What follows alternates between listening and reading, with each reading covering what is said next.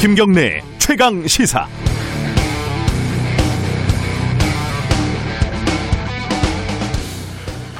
주변에 일하는 동료, 선후배 이런 사람들을 가만 보면요. 어떤 사람은 소리 없이 강한 내간자 이런 것처럼 크게 무리 없이 잡음 없이 티 안 나게 심지어 야근도 한번 하지 않고 일을 쉬엄쉬엄 하는 것 같은데 나중에 보면 꽤 알찬 결과물을 내놓는 경우가 있잖아요.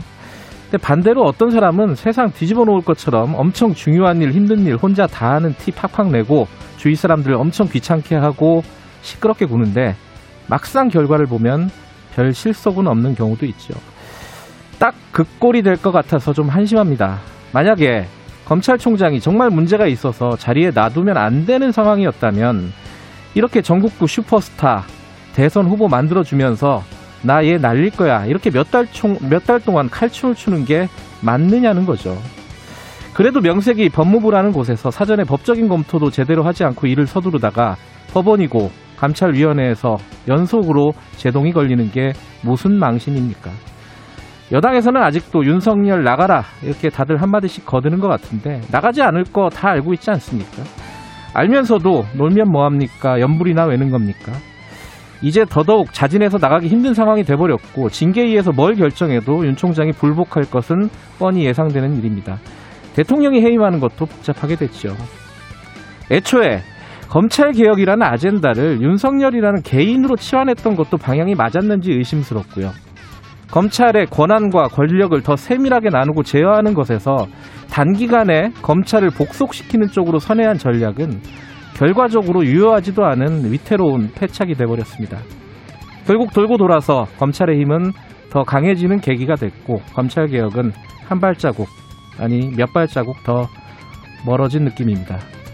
12월 2일 수요일 김경래 최강 시사 시작합니다.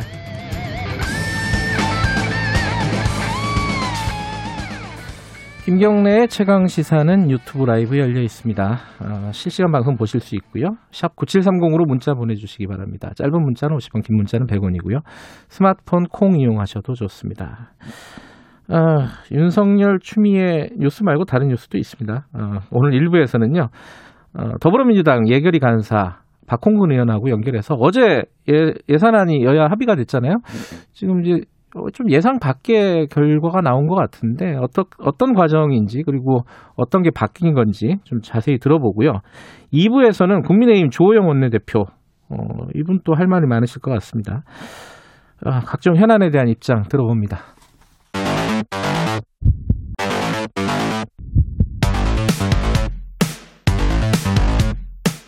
오늘 아침 가장 뜨거운 뉴스 뉴스 언박싱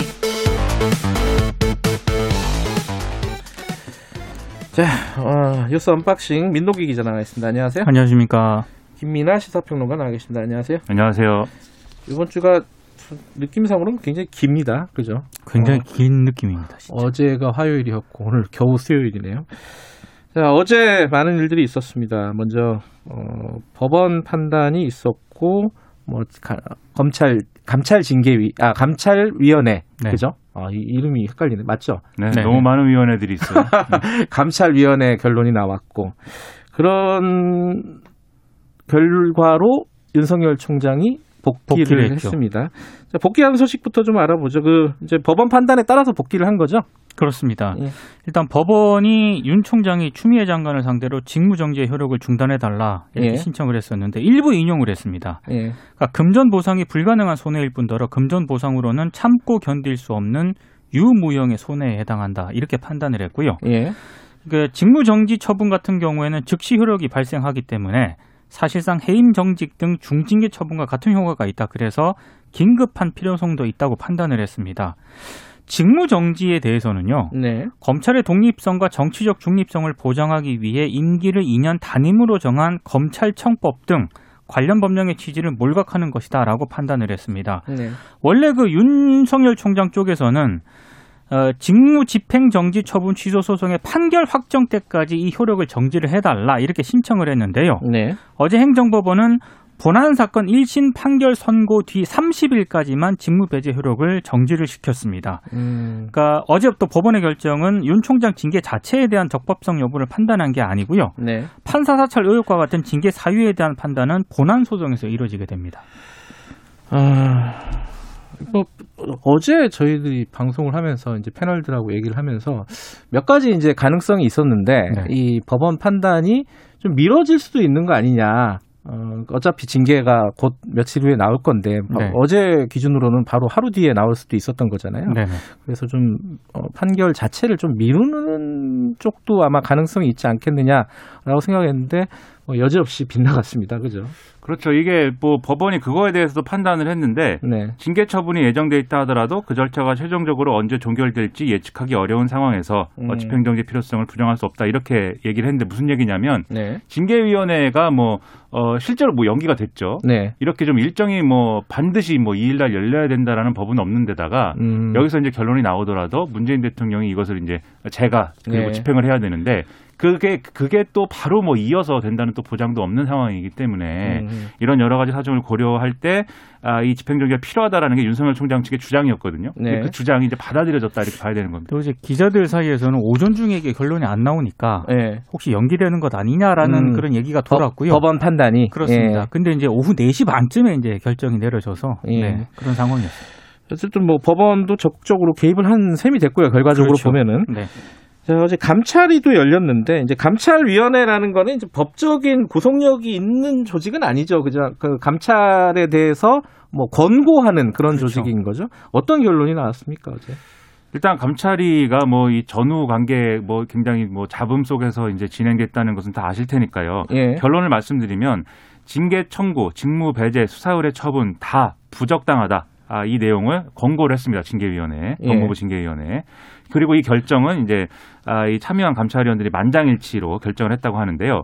이 과정에서 또 화제가 되고 있는 게 감찰 담당관실의 검사들끼리 감찰실의 검사들끼리 뭐 충돌하고 뭐 이랬다는 겁니다. 아까 그 감찰위원회 앞에서 이제 설명을 하다가 그렇게 됐다는 거죠. 그렇죠. 예. 그래서 예를 들면은 뭐 이 판사 사찰 의혹에 대해서 죄가 안 된다라는 내용의 이제 보고서를 작성했는데 이게 삭제됐다라고 주장한 이정화 검사 있지 않습니까? 예. 여기에 대해서 이 삭제했다는 것으로 의심을 받는 박은정 감찰 담당관이 내가 언제 이걸 삭제했느냐 삭제하지 않았다라고 주장을 하니까 이정화 검사가 내가 본인이 삭제를 했는데 왜 삭제를 했냐면 박은정 담당관이 시켜 삭제한 것이다. 이렇게 음. 얘기를 하면서 서로 고성을 지르는 이런 상황이 이어졌고요. 네. 그다음에 박은정 감찰 담당관의 상관이라고 할 수 있는 류혁 감찰관이 이 징계 청구하는 징계 청구에 이르는 과정에 하나도 지금 보고를 받은 게 없다. 그리고 그것은 법무부 규정 위반이다. 이렇게 얘기를 했는데 상관인 거죠. 유역 감찰관이 박은정 네. 그렇죠. 담당관에. 그렇죠. 예. 보고를 하게 돼 있습니다. 이 예. 감찰 담당관이 감찰관에게. 그런데 보고받은 게 없다라고 주장하니 결국 박은정 담당관이 장관이 보안 유지를 지시했기 때문에 그렇게 한 것은 규정 위반이 아니다라고 주장을 했는데 여기에 대해서 뭐 일부 언론과 그리고 아, 일부 이제 해석은 이게 결국 그렇다라면 추미애 장관이 뭔가 직권남용에 해당하는 그런 행위를 했다는 얘기가 아니냐 이렇게도 해석을 하는 분위기도 있고 상당히 뒤숭숭합니다. 어쨌든 뭐 여러 가지 해석들이 있지만은 결, 결론은 어쨌든 결론은 어, 감찰 과정에 문제가 있다라고 이제 결론을 내린 거잖아요. 감찰위원회. 그러니까 이렇게 결론이 나온 이제 근거라는 거는 윤석열 총장에 대해서 이제 징계 사유라든가 이런 것들을 명확히 고지하지 않았고 절차적인 문제인 거죠. 또, 그렇죠. 절차에 예. 있어서도 어떤 반론권이나 이런 걸 충분히 보장하지 않았다라는 얘기입니다. 음. 어쨌든 뭐 법적으로는 그 감찰 어, 징계 사유에 대해서 판단을 내린 건 아직은 없는 거예요. 아직은 그죠? 없는 겁니다. 예. 어, 그거는 이제 징계위원회에서 본격적으로 다툴 예정인 것이고, 어, 그래서 이제 징계위원회가 열리게 되는 건데, 원래 오늘 예정이 돼 있잖아요. 근데 네. 이게 미뤄졌단 말이에요. 언제로 미뤄진 거죠, 이게? 4일로 일단 연기한다고 그러면 내, 발표를 내일. 내일 모레인가요? 어, 내일 모레. 예. 네. 네, 하루 이제 연기가 예. 된왜 거예요. 미뤄진 겁니까, 이거는? 그러니까 이게 여러 해석이 나오고 있어요. 그러니까 고기영 법무부 차관이 어제 사의를 표명을 했거든요. 네. 근데 이제 어, 최근 일련의 사태에 대해서 차관으로서 책임을 통감한다 이런 입장을 전했다라고 하는데 네. 최근 윤 총장 감찰 국면에서 사의를 표명, 표명할지를 두고 줄곧 본인은 고심을 한 것으로 지금 전해지고 있습니다. 네. 근데 이제 이 법무부 차관이 사의 표명한 게 결국에는 징계위를 연기하는데 결정적인 영향을 미친 것 아니냐 이렇게 해석을 음. 많이 하고 있습니다. 예. 왜냐하면 이 법무부 차관이 사의를 표명을 하면은요. 징계위 구성 자체가 조금 어려워진다는 해석이 나오고 있거든요. 예. 그러니까 법무부 차관이 법무부 장관은 그러니까 당연직 위원장인데 예. 모두 7명으로 징계위원회가 구성이 되는데 원래 차관 장관이 당연직인 거죠. 그렇습니다. 예, 근데 지금 추미애 장관은 징계를 청구한 당사자이기 때문에 빠지고 심의에 예. 참여할 수가 없거든요. 그럼 당연히 이제 법무부 차관이 위원장 직무 대행을 맡아야 되는데 예. 차관이 사의를 표명을 하니까 당장 또 지금 빠, 빠지게 지- 되고. 이- 그렇죠. 예. 징계위 구성이 이게 제대로 되겠느냐 이런 우려가 음. 나오고 있는 거죠. 물론 뭐 그 밑에 또 이제 위원장 하면 되긴 하지만 이 모양새가 안 좋은 거죠. 그렇죠. 그리고 이제 그 다음 순서는 그러면 법무부 기조실장인데 예. 이 법무부 기조실장은 이, 아, 이 감찰과 징계에 대해서 징계 청구에 대해서 부정적인 입장이고 예. 여기에 대해서 이제 과정에서 결재를 거부했, 거부했던 이력이 있기 때문에 예. 이렇게 가기는 이제 어, 거의 뭐 사실상 불가능 현실적으로 불가능한 것이고 예. 그래서 추미애 장관과 아, 뭐 지금 얘기하는 것은 빠른 이제 시일 안에 법무부 차관을 네, 추가로 인선을 해서 이 문제를 돌파하겠다 이렇게 얘기는 하고 있습니다. 그런데 예. 문제는 뭐냐면 지금 만약에 검사들이 지금은 전면적으로 반발하고 있는 상황 아닙니까? 예. 지금 뭐 어디 소속을 뭐 뭐저딱 가릴 것 없이 거의 네. 검찰 조직 전체가 반, 전체가 반발하고 있는데 그러면 이, 이 법무부 차관을 시작하자마자 이 징계위원회에서 검찰총장의 징계에 대해서 다뤄야 되는 그런 직인데 음. 이걸 누가 맡겠는가 이런 우려가 있어서 결국 외부에서 이제 데려와야 되는 것이다. 음. 그럼 과연 이 징계위가 그러면은 명분 있게 또 진행될 수 있는 거냐? 더더욱 명 분이 없는 뭐 이런 형태가 되는 거 아니냐라는 우려가 지금 또 제기가 되고 있습니다. 차관은 대통령이 임명하잖아요. 그렇죠. 그죠. 그러면은 아, 대통령 임명하는 것도 좀 부담스러운 상황이 돼버렸는데 그죠? 하루 만에 임명하고 또 하루 만에 또 징계를 연다. 아, 어떻게든 진행될지 좀 봐야 될 것 같습니다. 예. 어, 이 와중에 이제 출근했죠 어제. 아, 그 바로 출근하대요 윤석열 총장. 음. 바로 출근을 했고요. 예. 어제 오후 한 5시 13분쯤으로 출근을 했는데 네. 기자들에게 얘기를 했는데요. 예. 저는 조금 이해가 안 되는 그런 입장문이었습니다. 어떤 거죠? 모든 분들에게 대한민국의 공직자로서 헌법 정신과 법치주의를 지키기 위하여 최선을 다할 것을 약속드린다. 그 이렇게 뭐, 얘기를 했는데요. 뭐 당연한 얘기잖아요, 그건. 아 근데 일단 저 같으면 일단 사과부터 할 것 같은데 음. 이 상황에 대해서 네. 어, 사과나 이런 거는 전혀 없었고요. 그리고 추미애 장관에게 혹시 하고 싶은 얘기가 있느냐 기자들이 물었거든요. 그걸 물어봤어요? 예. 네. 근데 질문에 답하지 않고 바로 그냥 청사로 들어갔다고. 뭐라고 하겠습니까? 거기다 대놓고. 이게, 이게 저도 이제 상당히 좀 분위기가 예. 좀 납득이 안 되는 상황이었는데 예. 윤석열 총장이 이제 보통은 어, 지하주차장으로 가서 거기서 이제 검찰총장실로 바로 출근을 하는데 이날은 굳이 이제 1층 현관으로 들어와서 스포트라이트를 받으면서 이제 박수를 받으면서 이제 온 것이었고 예. 그리고 또 이또 이렇게 보는데 속보가 오더라고요. 윤석열 검찰총장 아, 출근 시작 네. 5시 10분쯤 도착 예정 이렇게 속보가 오는데 이것이 무슨 나폴레옹인가 이런 이러한 의문도 들고 하여튼 뭐 저 저도 이제 그 민동기 기자님 말씀하신 것처럼 이런 상황에 대해서 총체적으로 국민 여러분께 뭐 이런 심려를 끼쳐드리게 돼서 죄송하다든지 이런 메시지가 있어야 고위공직자의 자세라고 보이는데 이게 뭐, 어? 뭐 응원해줘서 감사하다 뭐 이런 분위기니까 뭐 개선 장군이 아니지 않습니까? 예. 그런 점에서 이런 건 부적절하지 않나. 책임을 통감한 사람은 법무부 차관밖에 없군요, 아, 지금까지는. 예. 지금까지는 그렇습니다.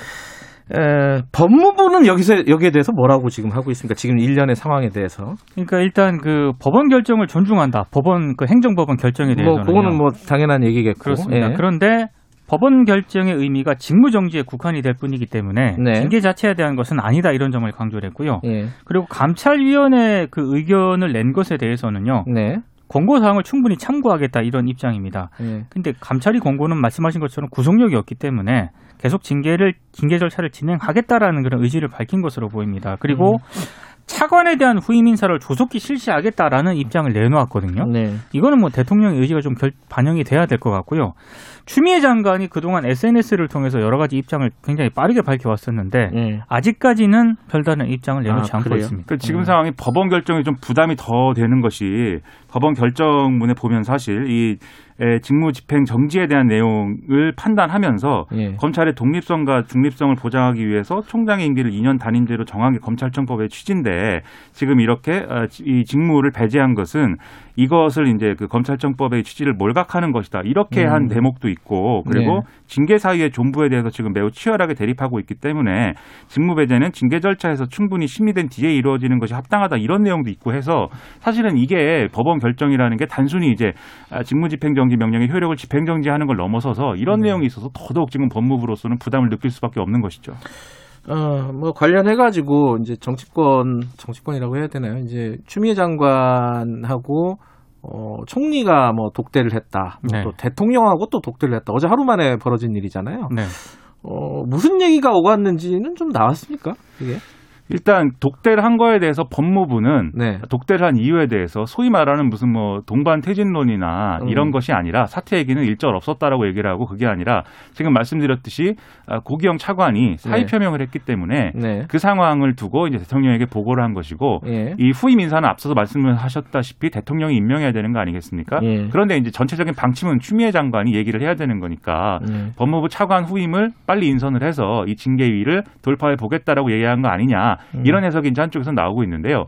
물론 그렇다고 해도 이 얘기만 했겠느냐 결국은 동반퇴진론을 포함해서 전반적인 출구 전략을 결국은 논의를 같이 하지 않았겠느냐 이런 얘기가 나오는 게 전날 이제 정세균 총리가 대통령하고 주례 회동에서 네. 얘기를 꺼낸 걸로 보도가 되고 있지 않습니까? 추미애 음. 장관과 윤석열 검찰총장 어떤 방식으로든 추미애 장관의 어떤 어, 교체 내지는 뭐 이런 것들과 함께 윤석열 총장의 자진 사퇴를 모색해 보자 이 얘기를 했는데 네. 결국은 어, 국무회의 어, 제 국무회의 전에 정, 정세균 총리가 추미애 장관을 만나서 이제 또 얘기를 한 바도 있고 이 상황을 종합을 해보면 어떤 유사한 형태로의 어떤 출구 전략이 모색이 된 것 같다 이런 네. 해석들이 많죠. 다만 지금 이런 상황 이 법원의 어떤 그 아, 이, 이 윤석열 총장의 신청을 인용한 거라든지 법무부 감찰위가 이 징계 청구 전반의 어떤 절차적인 문제에 대해 지적을 했다든지 네. 이런 거를 고려를 해보면 이런 상황에서 결국 그런 동반퇴진론이라든가 이런 정치적인 해법이 가능한 거냐 오늘 상황은 상당히 그게 좀 의문이다라는 분위기입니다. 음, 그러니까 동반퇴진을 하려고 그래도 윤석열 총장이 안 나간다는데 이게 그렇죠. 방법이 별로 그 없잖아요. 카드는 물 건너간 그러니까 상황이죠. 음. 징계에서 해임이나 파면 뭐 이런 것들이 만약에 나온다. 그래도 소송 걸 거 아니에요, 그죠? 그렇죠. 그렇죠. 이게 그래서 그 문제는 뭐냐면 그러면 윤석열 총장이 그렇게 법적 대응을 하고 네. 하면은 윤석열 총장이 예를 들면 뭐 검찰총장의 직을 뭐 지킬 수 있는 거냐? 그것도 음. 아닙니다. 음. 그리고 윤석열 총장이 앞으로 뭐 계속 이렇게 뭐 어, 소송을 하고 뭐 이런 법적 대응을 하는 과정이 단기간에 끝나는 것도 아니고 내년까지 계속 될 거거든요. 네. 윤석열 총장에게도 사실 이게 무슨 실익이 있는지는 의문인 거죠. 음. 그리고 예를 들어서 윤석열 총장이 어쨌든 징계에 의해서 해임이 된다고 가정하면 네. 그럼 새로운 검찰총장을 또 임명해야 될 거 아닙니까? 네. 그 새로운 검찰총장 체제로 검찰 조직이 뭐가 돌아갈까요? 이것도 상당한 혼란을 또 겪어야 될 겁니다. 네. 그럼 이런 여러 가지 조건들을 고려를 해보면 결국은 어떤 방식으로든 지금은 뭐 오늘은 뭐 지금 동력이 많이 떨어져 보이지만 네. 정치적인 무슨 출구 전략을 논의하지 않을 수가 없는 조건인 거는 맞죠. 다만 그 음. 선택지가 굉장히 제한되는 상황이 돼버렸다 이제는 음흠. 그렇게 볼 수 있는 상황인 겁니다. 근데 한겨레 오늘 보도한 걸 보면은요. 네. 그 추미애 장관이 먼저 상황 보고를 이유로 면담을 자청했다라고 일단 보도를 했고요. 네. 그리고 고기영 차관이 그 법무부 차관이 징계위 소집을 반대하면서 사표를 내니까 추미애 장관이 대통령과의 면담에서 차관을 교체해서 상황을 돌파하겠다라고 이제 청와대를 설득을 하려 한 것 같다 이렇게 음, 보도를 했거든요. 예. 만약에 이제 한겨레 보도 이것이 사실이라면 이 추미애 장관의 어떤 그런 얘기에 대해서 아마 오늘 내일 문재인 대통령이 판단을 할 수도 있고 네. 또뭐 조금 장고의 시간을 가질 수도 있고 여러 가지 좀 염두에 둬야 하는 그런 그러니까 상황인 것 문재인 같습니다. 대통령의 부담이 아주 가중된 것이 이게 결국 이 징계 청구라는 게 지금까지 드린 말씀, 이 어제 상황만 놓고 보면은 절차적 정당성이라든지 이런 근거들이 상당히 부족한 상태로 이제 진행이 될 수밖에 없는 거고 그 진행된 결과를 문재인 대통령이 재가를 하든 재가를 하고 집행을 하는 그걸 이제 해야 되는 거지 않습니까? 네. 그럼 사실 대통령에게 이거는 부담이 더 가중된 거죠. 그래서 이 상황을 만든 거에 대해서는 예. 어쨌든 전후 관계가 어쨌든 추미애 법무부 장관이 일정 정도의 정치적 책임을 질 수밖에 없는 상황입니다. 비슷한 표현인데 전후 관계가 어떻든 검찰 진짜 세긴 세네요. 진짜. 지금은 음, 조직적 반발이라고 일단 음, 봐야겠죠. 예. 참 어렵습니다. 이 검찰 개혁이라는 것 자체가. 어, 일단 이게 사실 근데 우리가 여러 가지 어 어제 벌어졌던 일들을 토대로 해서 앞으로 전망들을 얘기를 했는데 어떻게 될지는 모르겠어요. 무슨 일이 벌어질지 모르니까요, 사실. 이게 논리는 되게 쉽지만은 현실은 굉장히 복잡하잖아요. 어제 unboxing을 하면서도 이 상황이 될 거라고는 예상을 못 했거든요. 오늘 내일 좀 지켜봅시다. 여기까지 듣죠. 고맙습니다. 고맙습니다. 예산안은 우리 어, unboxing 끝나고 인터뷰로 좀 대- 얘기를 다뤄보도록 하겠습니다. 민동기 기자 김민아 시사평론가였습니다. 지금 시각은 7시 39분입니다. 최강 시사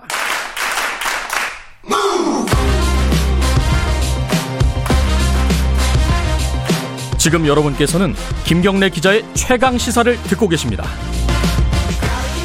네, 예산안이 어제 여야 합의가 이루어졌습니다. 이게 사실은 뭐 여- 법정 시한 안에 이렇게 예산안이 처리된 게 6년 만이라고 하네요. 드문 일이죠. 근데 사실 그 전에는 재난지원금 이거 어떻게 처리를 할 것인가, 뭐 본 예산으로 갈 것이냐, 아니면 뭐 징계 국채를 발행할 것이냐, 뭐 여러 가지 뭐 논란들이 있었는데 그게 합의가 된 겁니다. 어떤 합의 과정이 있었는지 그리고 결과는 무엇인지 더불어민주당 예결위 간사님입니다. 박홍근 의원 연결돼 있습니다. 의원님 안녕하세요. 네, 안녕하십니까. 예, 어, 예산안이 이렇게 좀 뭐랄까 원만하게 그래도 처리가 된 거는 6년 만이라 그래요, 그죠? 네, 그렇습니다. 어제 이제 오전에 양당 원내대표와 그리고 정부의 경제부총리를 네. 모시고, 어, 그동안 그, 기나긴 심사와 또 치열한 이제 협상 결과를 놓고 최종 조율을 한 결과, 어, 최종 파결을 하게 됐고요. 예.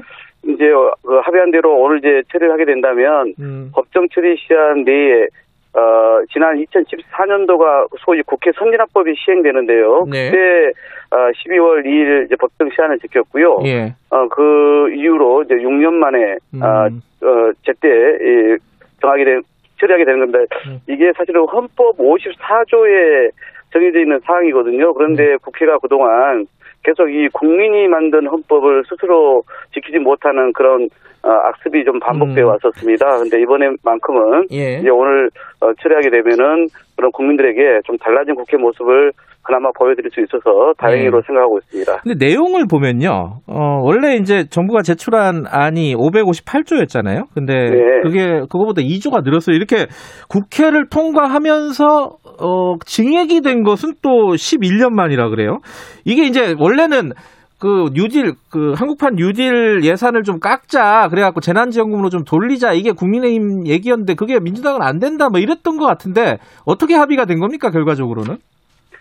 결국 어 이번 이제 그 핵심은 끝까지 이제 막판까지 쟁점 쟁점이 됐던 것은 네. 어, 말씀하신 것처럼 어 국민의힘은 최대한 항판 누디를 살포함해서 예. 감액을 해서 예. 그래서 이 순증 없이 네. 그렇게 또 국채 발행 없이 어, 하자 이런 주장을 했는데요. 네. 이것은 사실 현실적으로 또 처음부터 불가능했던 이야기입니다. 왜냐하면 네. 이번 그 본회의산에는 미리 이 정부안을 어 9월 초에 국회에 제출할 당시에 예상치 못했던 상황들이 있었습니다. 그게 네. 바로 어 지금의 이 3차 팬데믹으로 인한 코로나 피해 문제와 함께 예. 또 이제 백신이 이제는 어 개발이 가시화되면서 이 물량 확보에 대한 이제 소요가 보다 구체된 거거든요. 예. 근데 이 규모가 꽤 됩니다. 그러니까 음. 아무리 어, 우리가 그동안 이제 감액을 할지라도 이런 신규 소요를 감당할 수 없기 때문에 네. 결국은 그 차이를 이제는 순정할 수밖에 없었다 이렇게 판단하고 있는 것이고요. 네. 이건 이제 지난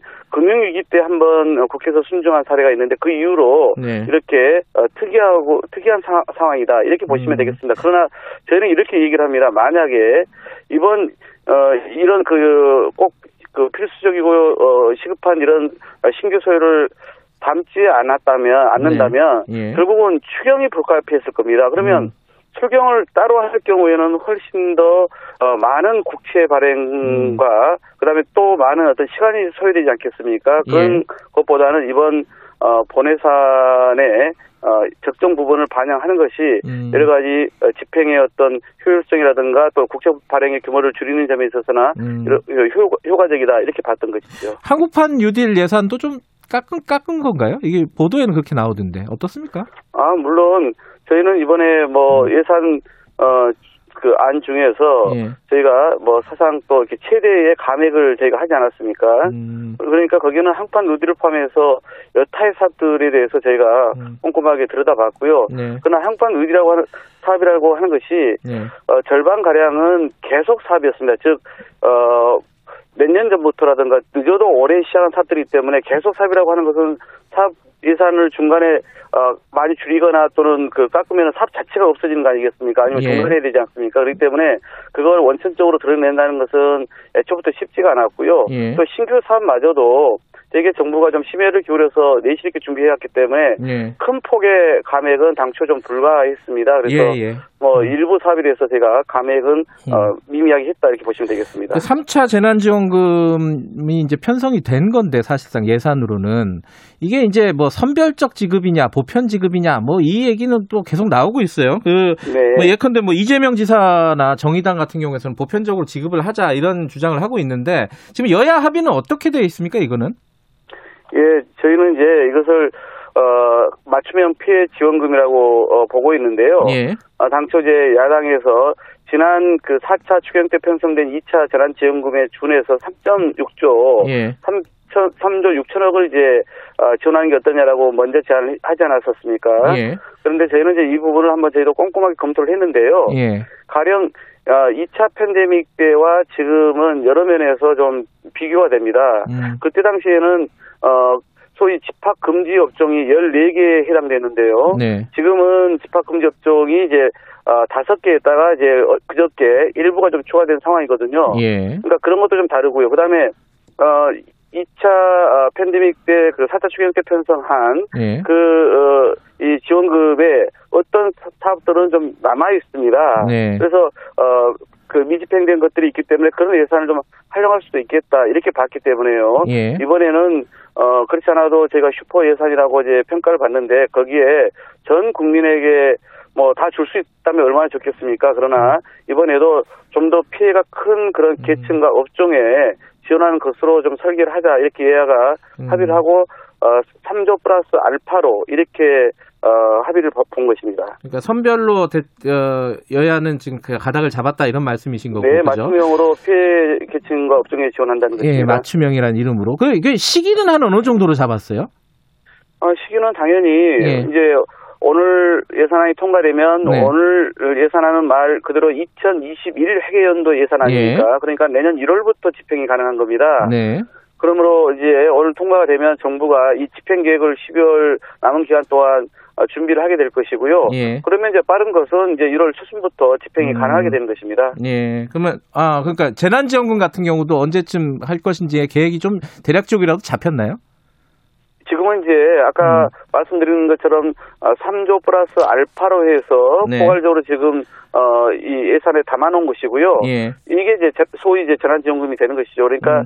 이 부분을 이제 정부가 구체적으로 어, 지난 어, 이 2차 팬데믹 때 지원했던 대상을 다시 좀 음. 비교해 가면서 예. 어, 이제 그 제도를 설계하게 됩니다. 그러면 음. 지원 금액과 그 다음에 지원 대, 지급 지원 예. 대상과 지급 금액과 그다음에 지급 방법 이런 것들을 이제 12월 달에 설계를 해서 예. 하게 되는데 2차 어, 그 재난지원금을 받았던 그 대상과 크게 다르지 않을 것으로 우리는 음. 예상하고 있습니다. 예. 그 시기는 좀 이제 정부에서 설계를 해야지 이제 알 수 있다 이런 말씀이신 거고. 네, 뭐 대체로 뭐 1월 달부터 이제는 지급이 될 음. 수 있다 이렇게 보고 음, 있는 1월에는 것이죠. 지급하는 걸로 대략 생각하고 있다 이렇게 네네 말씀하시는 거네요. 그렇습니다. 근데 이 이번 예산안 이 확정 에, 여야 합의에 대해서 결국은 이 여야 합의가 이른바 예전에 소소위라고 불렀던 거 이번에는 뭐 3인 회의라고 하나요? 그 간사들 지금 뭐 의원님 박홍근 의원님이 포함된 여야 간사하고 위원장 셋이 모여가지고 결국 짬짬이 밀실 회의 한 거 아니냐 이런 비판도 일부는 있더라고요. 어떻게 보십니까 이거? 뭐 늘 예산 심사를 하고 나면 예, 어, 그런 이제 그 기사들이 나오기 네. 일수인데요. 예, 이렇게 보시면 됩니다. 아, 이제 국회법에 따라 저희가 이것을 하고 있느냐 안 하느냐가 중요하지 않겠어요. 예, 어, 저희가 이제 그 소위 각 부처의 모든 사업에 대해서 제가 이제 쭉 검토하면서 감액이 요구된 것들을 먼저 소위원들이 심사를 하게 되고요. 네, 그런데 쟁점이 분명한 것에 대해서 다시 소위에서 계속 심사 를 해봐야 이게 시간만 낭비이고 공회전이 될 가능성이 높거든요. 그래서 네. 저희가 이제 한때는 이제 소소위라는 것을 별도로 이렇게 구성을 했는데 그것은 어 국회법에 규정되어 있는 것이 아닙니다. 예. 그래서 제가 이번에는 국회법에 보면은 보통 어, 상임위에서 이견이 발생할 때 법안 예. 어, 내용이라든가 또는 그 상정할 안건의 목록이라든가 뭐 증인 채택이라든가 여기서 이견이 발생하면 여야 간사가 협의하도록 음. 국회법에 정해져 있습니다. 예, 그래서 저희도 마찬가지로 이번에 이 감액과 그다음 증액에 대해서 이견이 발생한 것들에 대해 여야 간사가 지속적인 협의를 해온 것이고요. 예, 이 협의를 해온 내용을 바, 바탕으로 이제 소위원회를 어제까지 음. 준비를 해온 것인데 예, 11월 30일부로 이제 국회 의결특위가 시한이 종료돼 버렸습니다. 예. 그렇기 때문에 지금은 이제 결국은 오늘 어, 정성호 유- 예결위원장을 중심으로 하는 50인 이상의 의원들로 수정안을 만들어서 오늘 본회의에 제출을 하게 되는 것이거든요. 그러니까 예. 결국은 이것은 국회법에 없는 것이 아니라 국회법의 통상적인 여야 간사 협의의 절차였다. 음. 이렇게 보는 게 맞겠습니다. 알겠습니다. 뭐 시간이 한 1분밖에 안 남았는데 이 얘기 한마디만 여쭤보죠. 지금 윤석열 추미애 장관 뭐 어, 상황이 더 꼬여버렸습니다. 이거 어떻게 풀어야 된다고 보십니까? 여, 뭐 여당 중진이시니까 제가 한마디 여쭤볼게요. 예. 뭐 저는 결국 뭐 네. 국민들의 이제 상식적 눈높이와 뭐 우려와 기대가 결국은 이 문제를 풀어나갈 힘이 될 거라고 보여집니다. 예. 어 결국 뭐 제가 이제 이 지금 이 어, 예산안 심사 때문에 전혀 좀 이- 이런 음. 그이 정치적인 그런 음. 기사나 이 상황을 정확히 좀 이해는 못하고 있습니다만은 네. 결국 국민들의 걱정을 정치와 행정하는 분들이 더 크게 끼치셔야 되겠습니까? 그러니까 음. 저는 이 문제에 대해서 국민들이 과연 어떤 생각을 갖고 있는지를 정치권이 무겁게 받아들이기 위해서 여야가 정략적으로 접근하지 말고 어, 당사자들도 마찬가지로 이 부분을 좀 있는 그대로 무겁게 받아들여야 될 때가 아닌가 이렇게 생각하고 있습니다. 알겠습니다. 오늘 여기까지 드릴게요. 고맙습니다. 네, 고맙습니다. 더불어민주당 예결위 간사 박홍근 의원과 얘기 좀 나눠봤습니다. 1부 여기까지 하고요. 2부에서는 어, 국민의힘 주호영 원내대표 예정되어 있습니다. 어, 상황이 이럴 줄 몰랐는데 오늘 할 얘기가 많겠네요. 자, 어, 잠시 후 8시에 뵙겠습니다.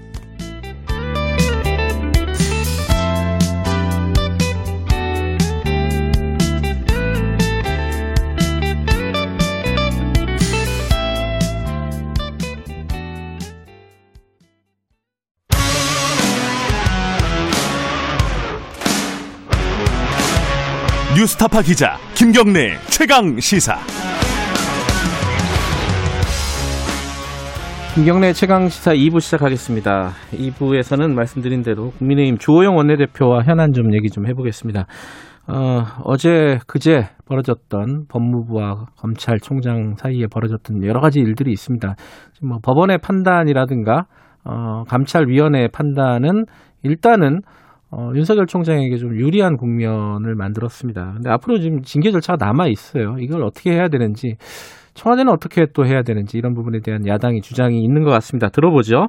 국민의힘 주호영 원내대표 연결돼 있습니다. 안녕하세요. 예, 안녕하십니까. 주호영입니다. 예, 어제 그제 좀 숨가쁘게 돌아갔습니다. 이 어, 법원의 결정, 어, 그리고 감찰위원회 결정에 대해서 어떻게 야당은 바라보고 계십니까?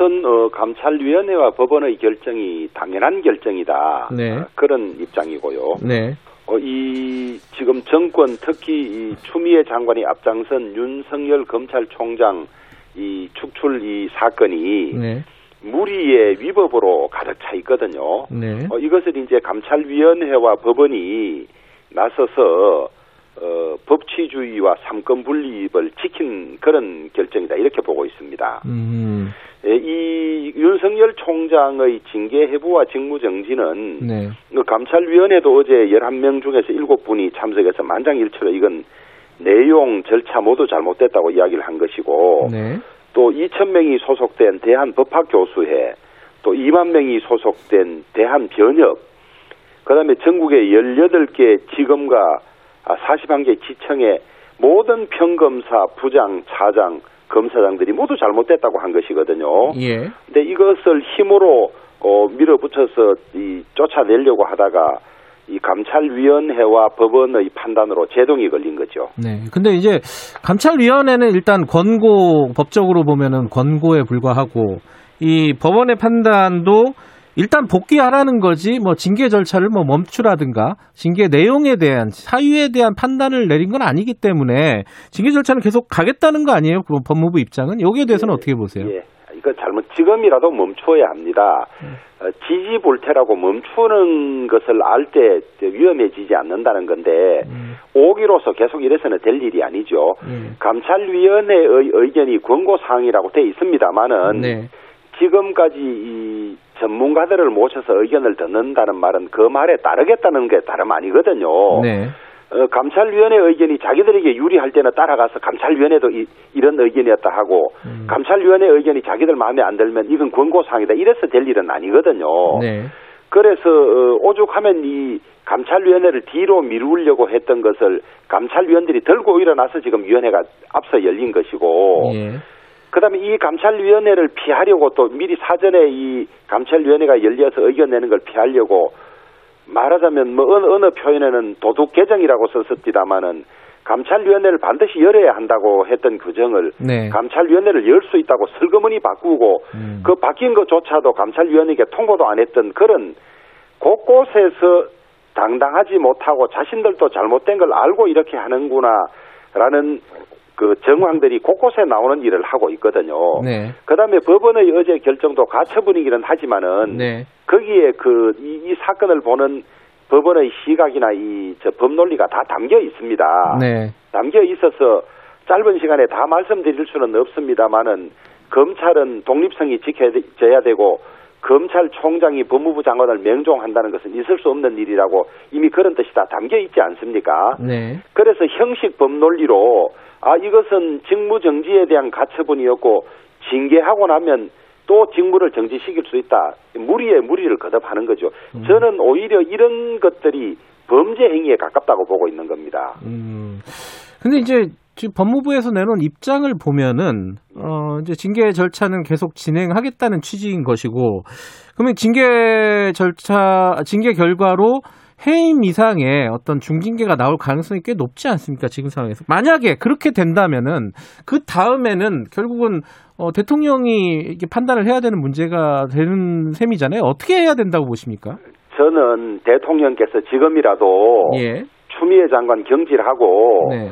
윤석열 총장 임명장 주실 때 하던 말씀을 한 번 더 확인해야 된다고 봅니다. 어떤 말이요? 예. 어, 살아있는 권력에 대해서도 똑같이 수사를 하라. 네.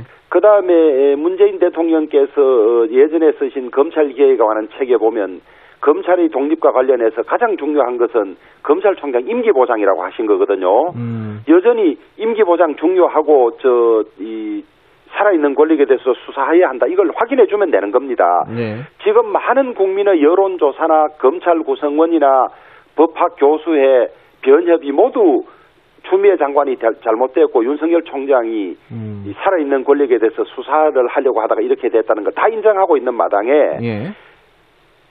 추미애 장관이 법무부 장관의 자리에 있다고 그 징계위원회를 자기 마음대로 구성을 해서 예. 또 한다면 그건 폭력의 다름 아니죠. 그게 법무부 장관이라는 직책을 이용해서 자기 사람 넣어서 모든 사람들이 이, 이 추미애 장관 잘못됐습니다 하고 있는데 네. 그게 또 한 번 더 저 폭력을 가하는 거죠. 예. 근데 이제 그 지금 말씀에 대해서 이게 이 대통령이 이 문제에 대해서 뭐 입장 표명을 해야 된다, 개입을 해야 된다, 뭐 이런 얘기들은 많았잖아요. 근데 예. 그럴 일이 아니다라는 게 지금 어 야당 어, 여당의 입장이란 말이에요. 이건 어떻게 보십니까? 저는 오히려 여당이 너무 잘못됐다고 봐요. 정의를 독점하고 자기들만이 해석해서 이 양반들은 시간만 나면 검찰 개혁이라고 하는데 예. 검찰 개혁의 핵심은 살아있는 권력에 대해서도 수사하는 겁니다. 음, 살아있는 권력에 대해서는 제대로 수사를 하지 못하다가 그 권력이 저 사라지면 퇴임 이후에 수사는 이것을 고치는 게 검찰 개혁의 본질인데 예. 이 지금 여권이 쓰는 검찰 개혁은 자기들 마음에 맞아야 검찰 개혁이라고 이야기하는 거예요. 수사가 선을 넘었다. 선을 넘는 수사가 어디 있습니까? 법원이 전부 영장에 관해서 다 통제를 하고 저 이 법적인 절차를 저 컨트롤하고 있는 그런 상황에서 네. 선을 넘는 수사라고 자기들이 단정하는 건 안 되는 겁니다. 오히려 선을 넘는 수사라고 말하는 순간에 그것이 아 이거 살아있는 권력에 대해서 수사를 하는구나 이렇게 국민들이 이해할 수밖에 없는 그런 상황이고요. 네. 대통령께서 입장을 표명하라는 말은 어, 추미애 장관이 독자적으로 저렇게 하지 않는다. 음, 어, 대통령의 의중을 받아서 저렇게 하는 것이다. 예. 어느 언론에서는 추미애 장관을 꼭두각시라고까지 표현을 했습니다.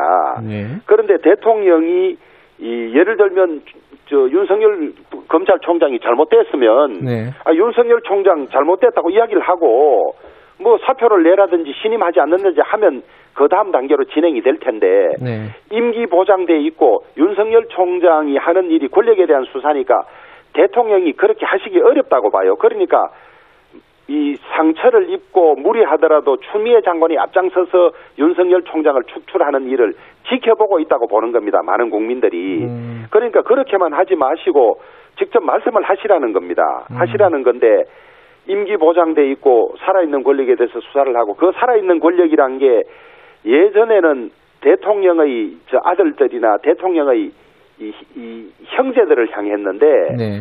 이번에 지금 이, 이 수사가 진행되고 있는 여러 가지 사건, 울산시장 그 선거 개입 사건이라든지, 네. 그 다음에 드루킹 사건, 그 다음에 그 이 탈원전 사건, 이런 사건들은 가다가 보면 대통령이 직접 이런 일들에 관여한 것들이 좀 보입니다. 예. 월성 원전 1호기는 언제 폐로가 되느냐. 예. 부터 또 30년 친구 울산시장을 그 당선 시킬 뜻, 뜻이 있었다 이런 것들 때문에 예전과는 다르기는 해요. 이, 이 수사가 가다 보면 어, 대통령도 수사 대상이 될 수 있는 그런 성격을 포함한 사건들이기는 하지만은 네. 대통령의 평소의 소신이라든지 이런 데 비추어 보면 검찰총장 임기 보장해야 하고 그 다음에 살아있는 수사하는 거 아무도 간섭하지 마라 이렇게 하면서 추미애 장관을 나무라고 경질해야 되는데 예. 오히려 그렇지 않고 있으니까 문제인 거죠. 그러면 지금 주대 어, 주 대표님께서 보시기에는 이 지금 벌어지고 있는 징계라든가 뭐 직무 정지라든가 이 부분은 이 부분의 일련의 상황의 뒤에는 대통령이 있다 이렇게 보시는 겁니까? 그건 뭐 제만 그렇게 보는 것이 아니라 예. 많은 국민들이나 언론들이 다 그렇게 보고 있지 않습니까? 네. 그러면 지금 상황을 해결하기 위해서는 어, 추미애 장관을 경 아까 막 그렇게 말씀하셨는데 추미애 장관 하나만 경질하면 해결이 될 거라고 보시는 거예요? 추미애 장관 경질하고 예. 윤석열 총장 임기 보장하고 소신껏 하라고 이야기를 하고 예. 그 대신에 윤석열 총장은 정치를 할 수 있다는 어, 이, 그 오해를 받고 있지 않습니까? 네. 그 윤석열 총장은 나는 정치 전혀 할 생각도 없고 저 정치 중립으로 검찰총장 직무를 저 직무만을 충실히 수행하겠다. 네. 이렇게 해야 대한민국의 법치주의가 살고 예. 검찰의 중립성과 독립성이 보장되는 길이라고 봅니다. 음. 근데 지금 어 그 저 지금 구도가 이 추미애 장관을 경질하는 거는 현실적으로 진행이 되기가 어려운 상황 아니에요? 어떻게 보세요? 그게 이제 권력 내부의 논리지요. 예. 예. 어, 국민을 상대로 한 여론조사에서 추미애 장관이 잘못됐다는 것이 무려 저, 이 윤석열 총장 잘못이라는 것보다 두 배 이상이 되지 않습니까? 음, 뭐 여- 그다음에 여론조사에 이- 따라서 예예. 그 다음에 보십시오. 아니, 이 냉정을 되찾아야 합니다. 네. 평검사, 부장검사, 차장검사, 검사장들이 모두 추미애 장관 잘못했다는 거 아닙니까? 음, 상명하복 체계의 문화에 있는 검찰에서 이렇게 할 수가 없습니다. 네. 이게 누구는 검난이라고 하는데 검난이 아니라 예. 그 검, 검찰의 봉기지요, 사실은. 음, 이 자기의 인사 불이익을 예상하고도 이건 아니라 해서 전부 덜을 들고 일어나고 있는데 예.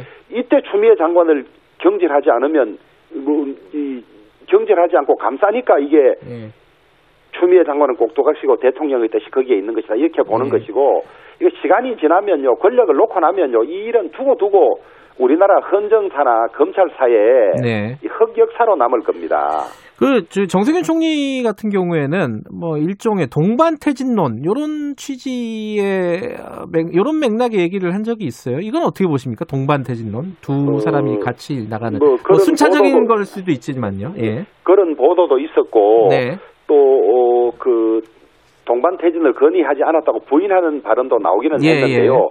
저는 어, 비겁하고 잘못된 어, 이 생각이라고 봅니다. 네. 왜냐하면 앞에도 말씀드렸습니다마는 국무위원에 대한 그 해임 건의권을 총리가 가지고 있습니다. 네. 추미애 장관이 얼마나 잘못했는지는 지금 여권에서 감사하는 사람 빼고는 다 알고 있습니다. 음. 그래서 추미애 장관 그러면 안 된다고 경고하고 그것이 저 중지되지 않으면 대통령께 법무부 장관 해임 건의를 당연히 해야 되죠. 예. 지금 그런데도 불구하고 정세균 총리가 동반 퇴진을 이야기한다든지 그 다음에 그 윤석열 검찰총장의 지휘하에 수사하고 있는 월성 원전 1호기 이 조기 폐쇄와 관련해서 그 감사원 감사 과정에서 무려 그 공문서 444건이나 그 파기하고 한 이런 산자부를 찾아가서 칭찬을 하고 표창을 주고 말이 안 되는 이야기죠. 음. 이게 만약에 우리가 다수 의석을 가지고 있다면 총리 탄핵까지도 검토해 볼 수 있는 그런 상황입니다. 음. 불법을 자행한 사람들을 찾아가서 수고했다, 잘했다, 표창 준다는 게 말이 됩니까? 네. 자, 그러면은 지금 상황은 어 징계 절차는 멈추고 대통령이 추미애 장관을 경질해야 된다. 지금 주 대표님의 생각은 요거네요. 그죠? 정확하게 말하면. 지금이라도 그렇게 해야 이 사태가 풀리는 것이지. 예. 권력이 의도를 하고 쫓아내려고 하다가 못 쫓아내서 자존심 상한다. 네. 너가 견디나 보자. 우리는 무슨 수를 써서든지 쫓아낼 거야. 이럴수록 어, 민주주의와 법치주의가 점점 더 망가지는 것이고 예. 세월이 지나면 그런 행위에 대해서 또 다른 판단이 있고 아마 수사까지 받아야 될지도 모릅니다. 지금 국정조사 얘기를 하시잖아요. 야당도 얘기하고 이낙연 대표도 먼저 말을 꺼낸 적이 있는데 이건 어떻게 진행이 되고 있습니까?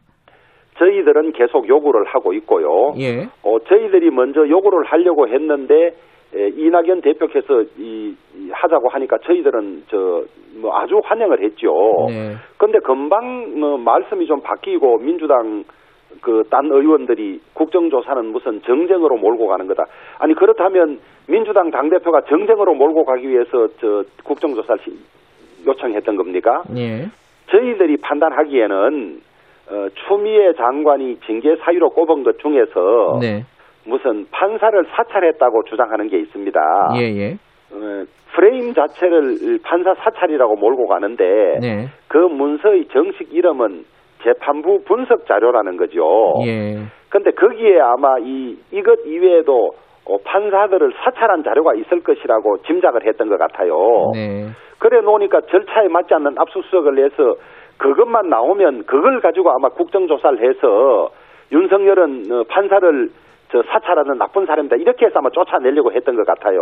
음. 그런데 그런 자료가 없으니까 국정조사 해봐야 추미애 장관의 무리수만 드러날 것 같으니까 이제 이런저런 이유를 대면서 이제 뒷걸음 치는 거죠. 알겠습니다. 그 다른 얘기 좀 여쭤볼게요. 그 윤석열 총장이 정치를 뭐 안 한다, 뭐 이렇게 얘기했다고 아까 조, 조, 조영 원내대표께서 말씀하셨는데, 근데 지지율은 계속 이게 상위권에 빅3라고도 보통 얘기하고 3강 체제라고도 얘기하고 올라 있단 말이에요. 이 상황은 앞으로도 이 갈등 국면이 좀 진정돼도 계속 유지될 거라고 보십니까? 어떻게 보세요? 저는 어, 윤석열 검찰총장이 정치를 안 한다가 아니라 예. 어, 정치를 하지 않겠다고 명백히 선언해야 되죠. 음. 어, 왜냐하면 대한민국의 검찰총장은 어, 독립성과 정치적 중립성이 가장 중요한 자리인데 예, 예. 저는 국정감사 때 나와서 퇴임 이후에 국민들을 위해서 봉사할 일이 무엇인지 고민해 보겠다 하는 말을 예. 정치를 하겠다는 말은 전혀 아니라고 봅니다. 예. 누구든 퇴임 이후에 나라를 위해서 봉사할 방법이 무엇인지를 고민할 수 있는 일반적인 이야기인데 예. 그것이 정치를 한다는 이야기로 관심법으로 읽고 자꾸 저렇게 지금 음. 저 민주당이 공격을 하고 있는 것이거든요. 예.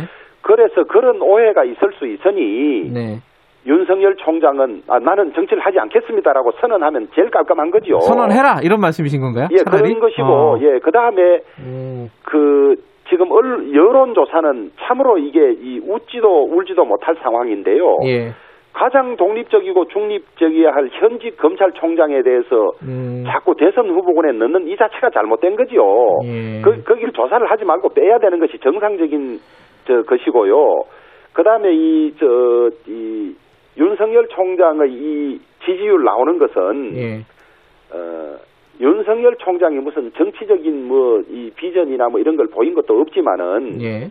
지금 문재인 대통령이나 민주당 정권이 잘못하고 있는 거에 대해서 이 거기에 대한 반사적으로 이 잘못을 저지하고 막아줄 수 있는 사람 이겠거니 하는 그런 걸로 아마 저는 지지가 옮겨가고 있다고 봅니다. 음. 그래서 반문, 어, 반정권적인 정서가 모이는 그런 현상이다 이렇게 봅니다. 그런데 지금 어, 야권 입장에서는 좀 예. 복잡한 게이 다른 야권 주자들보다 압도적으로 높단 말이에요 윤석열 예. 총장이. 예. 그러면 이게 그, 그나마 있는 그 윤석열 총장의 지지율, 요 요거는 야권 입장에서는 좀 아깝기도 하고.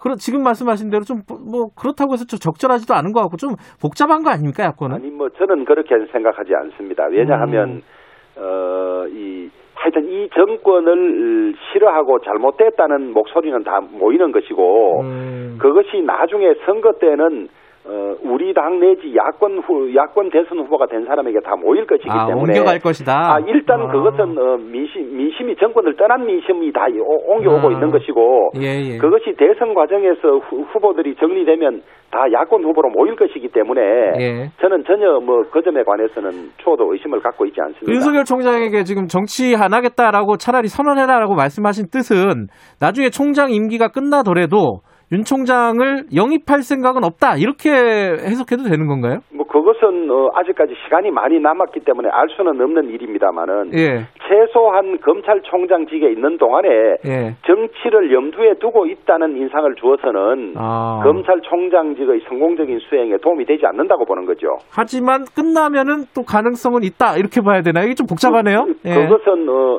뭐 내일의 일을 말하면 귀신이 웃는다는 이야기가 있습니다만은 예. 어, 어쨌든 뭐그 부분은 나중에 가서 생각하자 이렇게 받아들이면 되나요? 그 이제 이것도 잘못하면 오해가 있을 수 있습니다. 지금은 안 하지만은 나중에는 한다는 말이냐 뭐 이럴 수가 예, 있어서 예, 예. 아예 정치는 나는 지금 고려하고 있지 않다. 음. 전혀 아니다. 검찰 저 중립적인 그 검찰총장직 수행만 전념할 것이다. 이렇게 음. 언급할 필요가 저는 있다고 봅니다. 알겠습니다. 아, 뭐 다른 중요한 얘기들도 많은데 그거는 다음에 모실 때 좀 여쭤보도록 하고 오늘은 현안의 중심으로 좀 여쭤봤습니다. 오늘 감사합니다. 예, 감사합니다. 국민의힘 주호영 원내대표였습니다. 공정하고 깊이 있게 오늘 하루 이슈의 중심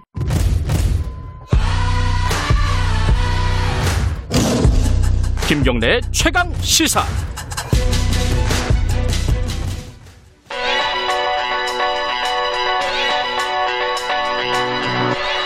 최강 시사 윤태곤의 눈. 네, 윤태곤의 눈 의자 전략그룹 더모아의 윤태곤 정치 분석실장 나와 계십니다. 안녕하세요. 네, 안녕하세요. 어, 잠깐 시작하기 전에 아까 주호영 원내대표가 인터뷰 중에 언급한 어, 그 추미애 장관이 더 잘못하고 있다. 이 여론조사는 리얼미터가 TBS 의뢰로 지난 11월 25일 조사에서 26일 발표한 것입니다. 그 밖에 자세한 사항은 중앙선거 여론조사 심의 홈페이지를 참고하시면 되겠습니다. 자, 오늘 얘기는 예. 뭐 어, 제 그제 벌어졌던 일들 좀 정리해 보죠. 네, 그리고 뭐 전망 좀 해보죠. 좀 예. 전에 이제 주호영 원내대표도 자세히 이야기하지만 이번 주에 윤석열 검찰총장에 대한 이벤트가 3일 연속 배치됐었어요. 월화수 이렇게. 네. 월요일에 직무 정지에 대한 가처분 심리가 있었죠. 발표는 어제 났습니다만은 네. 어제 그 가처분 심리 발표 나기 전에 법무부 감찰위원회가 열렸죠. 네. 오늘 원래 윤 총장에 대한 징계위원회 잡혀 있었는데 뭐 차관 사표 내고 뭐 그래가지고 4일날 음. 한다고 합니다. 근데 이것도 네. 좀 봐야 될 것 같아요. 안 할지. 예, 지난 뭐 월화에 나타난 거는 총장 윤, 윤 총장에게 좀 유리하게 나타났다 이렇게 볼 수 있죠, 그죠? 좀 유리가 아니라 아, 많이 유리. 그러니까 가처분 심리 어제 결과가 나왔는데 음. 효력 정지 결정, 총장 업무 복귀조 재밌더라고요. 이게 4시 15분인가 이렇게 났는데 윤석열 총장이 5시에 출근을 했어요. 야, 오후 그죠. 5시에. 그 예. 8시에 퇴근했는데 특- 그건 뭔가 되게 상징적인 음, 그 액션 아니겠습니까? 네. 그리고 어제 오전에 감찰위원회는 이 징계 청구가 부적정하다라고 음, 부적정. 예. 권고했습니다. 그러니까 우리 흔히 쓰는 말로는 부적절인데 이제 법적으로는 부적정, 음, 정이 바르정자겠죠. 그렇게 예. 쓰는 건가 봐요. 음, 예, 예, 감찰위원회는 권고 사항이긴 한데 원래 법무부에도 감찰위원회를 안 열려고 했는데 감찰위원들이 소집해서 열 렸고 예. 어, 여기서는 오히려 그 검찰 내부의 난맥상이 고스란히 드러났죠. 뭐 감찰 담당관하고 그 상급자 하급자끼리 막 음. 고성을 지르면서 뭐 네가 그랬잖아, 내가 그랬잖아 그런 식으로 했다는 것이고 음, 이게, 이게 보면요, 음, 검사들이 결정한 게 아니죠. 법원이 결정한 거고 감찰위는 추미애 장관이 위촉한 외부 인사들, 음. 뭐 검사 로. 들어가 있긴 하더라고요. 아 감찰위원회에 네. 뭐 그렇지만 외부 인사들이 음. 주로 한 것인데, 그럼 이제 뭐 4일 징계위 이게 참 예측하기 어려운데 분명한 것은 일이 점점 커지고 있다. 네. 법무부 차관도 어제 그게 공개됐지만은 그제 사표 냈다고 하거든요. 징계위원회 하지 예. 마라라고. 그럼 이렇게 나누는 게 부적절해 보이지만은 음, 부적절하지만 제가 좀 말씀드리겠습니다. 부적절하지만 예. 그러니까 법무부 차관이나 대검 차장이나 이런 분들은 윤 총장 쪽 분류되는 분들이 아니었어요. 추 장관이 들어와가지고 예. 인사를 해서 그럼 윤석열 옆에다가 탁탁 탁 세워놨다. 그러니까 이런 차관- 느낌이었거든요. 차관은 이번에 사표 낸 사람이고 대검 차장은 지금 직무대행하고 있는 사람이고. 그렇죠. 예. 근데 이분들이 이제 추 장관 들어온 음. 이후에 그 자리에 배치가 된 사람들인 거죠. 징계위 이게 어떻게 될지 참 이게 좀 지금으로서는 예측하기가 네, 어려워요. 근데 이게 지금 이게 음 이게 법적 문제라기보다는 정치적 문제, 힘겨루기 문제가 돼버렸지 음. 않습니까? 징계위 예, 같은 맞아요. 것도. 그러니까 예. 지금 뭐 여당에서 나온 이야기가 아 물러설 수 없다, 음. 가야 된다라는 그런 얘기들, 이야기들이 예. 나오는 거예요. 그럼 이 징계위라는 게 아 이 사람이 요런 거 요런 거 잘못했고 절차적으로 따지고 이렇다라는 차원이 아니라는 거죠. 음. 그거 하고 이제 지금 맞물리는 게 뭐 이른바 동반 사퇴론. 음. 이 동반 사퇴론이라는 것은 주미의 윤석열 동반 사퇴론인데 예. 한번 짚어보죠. 한참 전에 이낙연 대표가 문 대통령하고 개각 논의를 하면서 김현미 추미애 장관 사퇴 뭐 이야기했다 이 보도가 있었어요. 예. 이건 요 어, 이런 징계위 소집 전이에요. 예. 그 보도 직후에 이낙연 대표는 개각 이야기는 했지만은 사람 이야기는 안 했다. 이렇게 음. 부인을 했고 그리고 그저께 정세균 총리가 문 대통령을 만나서 뭐 추미애 윤석열 동반 퇴진으로 이야기했다 이런 보도가 있었는데 그 직후에 총리실에서는 뭐 윤 총장에 대한 이야기만 있었던 것 같은데 뭐 이런 비공식 해명이 나왔어요. 네. 그리고 어제 정부 서울 총사에서 국무회의가 있었습니다. 정 총리가 주재를 했는데 국무회의 직전에 추 장관 한 10여 분 만났다. 음. 그리고 국무회의 끝나자마자 추 장관이 청와대에 가서 대통령을 만났다. 한 음. 30분 만났다고 하는데 둘 다 애초에 예정됐던 건 아닙니다. 음. 이 만남 이후에 법무부는 청와대에 들어가서 현 상황에 대해 대통령께 보고 드렸다.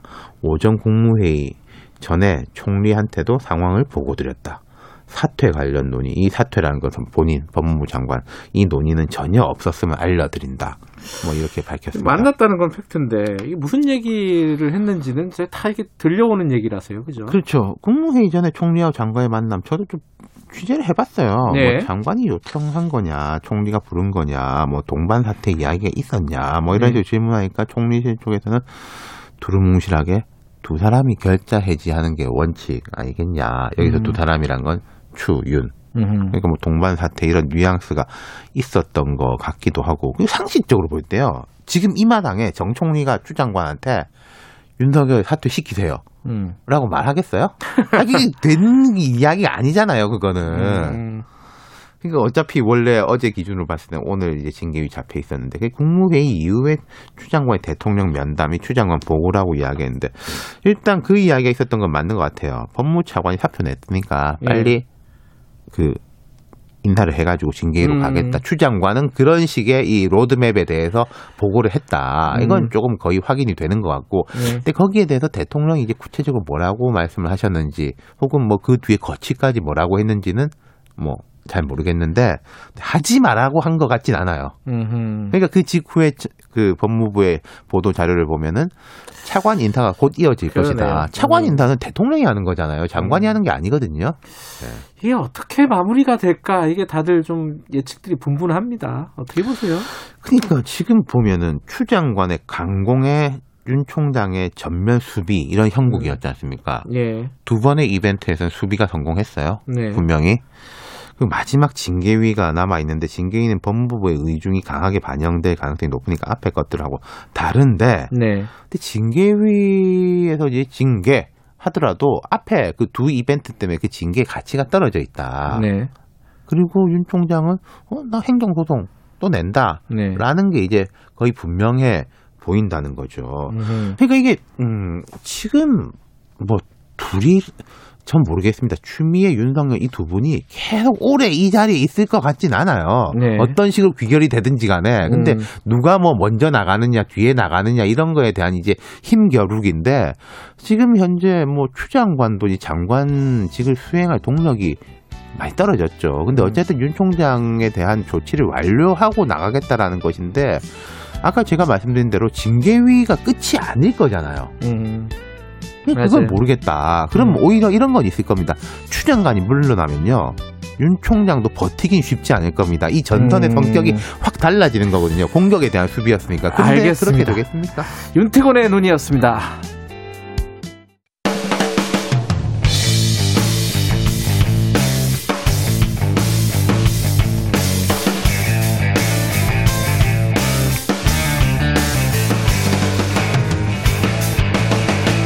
김경래의 최강 시사.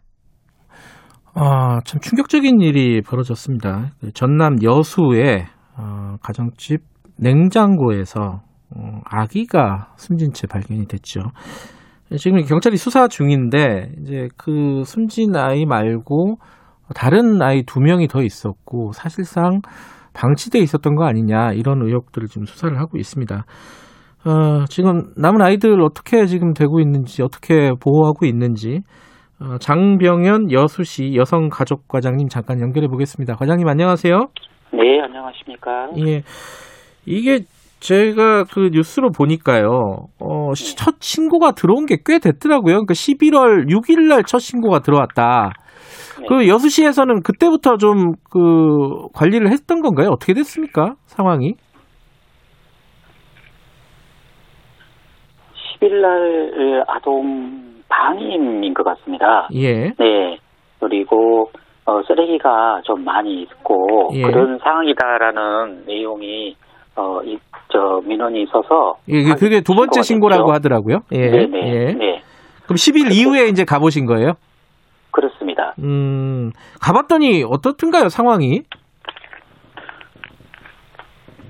처음에 갔을 때는 이제 동에서 갔을 때는 어머니하고 이 말씀을 나눴죠. 예. 말씀을 나눴는데 집 안에 들어가지를 못했고요. 아, 그게 권한이 네. 없나요, 시에서는? 시에서 권한이 있는 게 아니고 예. 지금 이게 아동보 아동 학대가 생겼을 때 현 아동보 체계는 네. 어, 아동보 전문 기관에서 음, 예, 초기 조사 상담, 어, 조치 사례 관리까지 현재는 예. 하게 되어 있습니다. 예. 그 주민센터 직원들도 같이 갔다 이런 얘기를 하더라고요. 네, 그렇습니다. 처음에 네. 전화가 받았고 저희들이 갔을 때는 어, 주민 어, 아동보 전문 기관에 같이 네. 간건 아니고 예. 예, 동, 동 주민센터에서 먼저 음, 네. 모친을 만나고 예. 이런 사실을 확인을 하기 위해서 했는데 예. 어, 처음에 갔을 때는 집 안에서 이야기를 한 게 아니고 음, 예, 집 복도에서 네. 어, 이야기를 한 거죠. 예. 복도에서 얘기를 하고 어, 그 사- 어떤 상황인지 정확히 파악이 안 될 수밖에 없었던 상황인 건가요? 이게 그 이게 왜냐하면 지금 이게 이 사실이 알려진 게그 사망 아동이 발견된 게 28일이잖아요. 27일이죠. 27일. 그러니까 뉴스가 나온 게 네, 네. 28일인데 네. 그러면은 그 지금 어 말씀하신 게 10일 날 신고를 받고 갔다는 거잖아요. 그죠? 네, 그럼 이게 17일간의 시간이 있었는데 네. 어 이게 아무것도 뭐 그 사이에 어떤 일이 진행이 안 됐다라는 게 어떤 법적인 어떤 뭐 그런 그 문제가 있는 건지 권한이 없어서 그랬던 건지 그게 궁금해서 여쭤보는 거예요. 아, 제가 그럼 설명을 좀 해볼까요? 예. 예, 어, 이 어머니는 아동이 음, 지금 우리가 밝혀졌을 때는 큰애하고 둘째하고 쌍둥이 이- 애들이 있었잖아요. 네. 네, 근데 최초에 신고했을 당시에는 저희들이 갔을 때 큰애 말고 큰애는 이제 주민 등록이 되어 있어요. 출생 예. 등록이 되어 있어요. 예. 근데 둘째는 출생이 아- 신고가 안 돼 있단 말이죠. 예. 그렇기 때문에 그 아동을 현장 집 안으로 들어갔을 때는 네. 10일 날부터 들어가서 방문을 하고 주민센터에서 방문하고 상담할 현장 조사할 당시에는 예. 안을 볼 수 없는 상황이었고 예. 그리고 둘째 아기에 대해서 우리가 물어봤을 때이 예. 애는 자기 지인의 애기인데 예. 본인이 돌보고 있는 중이다 예. 이렇게 이야기를 했단 말이죠. 음. 그렇게 해서 저희 주민센터에서 와서 예. 다시 한번 주민전선 확인을 해본 거죠. 예. 주민전선을 해보니까 어머니하고 큰애만 있고 아하. 그 둘째는 당연히 출생신고가 안돼 있으니까 예. 전산이 없으니까 아, 이 어머니 말씀이 맞나 보다 아. 라고 우리가 판, 판단을 한 거죠. 음흠. 그렇게 해서 그 내용을 몰랐고 예. 다시 이제 어찌됐든 주민들하고 우리가 학교에도 어, 신고를 받고 난 다음에 학교에도 또 우리가 어, 유선으로 알아봤어요. 예. 어, 선생님하고 교육복지사한테 여쭤봤는데 음. 이게 이제 코로나 때문에 대면 수업을 이제 많이 못했단 말이죠. 예. 네, 그렇기 때문에 어, 선생님들께서 저희들이 여쭤봤을 때 애들이 특별한 사항이 있느냐 없느냐 이렇게 여쭤봤을 때 예. 특별한 문제점은 어, 발견을 못했다. 음. 이렇게 이야기를 해주셔서 예. 어, 이틀간에 걸쳐서 방문을 하고 학교 음. 확인을 한, 했지만 네. 또 주민정산을 봤더니 그 어머님 말씀이 맞는 것 같으니까 음. 그렇게 했지만은 어찌됐든 이거는 아동 학대 악인 아동 방임인 것 같다 이렇게 음. 판정이 돼서 예. 신고 들어왔으니까 어 아동보 전문 기관으로 예. 조사를 의뢰를 했어요. 아하. 예 하고 예. 그리고 이제 13일 날 금요일 날 아동보 전문 기관하고 우리 주민센터 직원이 예. 예, 최초로 간 거죠. 음. 예, 갔는데 마찬가지로 우리 처음에 우리 주민센터 직원이 갔을 때처럼 집 안에 들어가지를 못하게 밖에서부터 음. 계속 얘기하는 거예요. 음. 네, 그렇게 했기 때문에 현, 그 10일부터 시작해서 13일까지는 계속 우리가 확인할 수 있는 사항이 아니었어요. 네. 그런데 예. 어, 그 뒤에 네.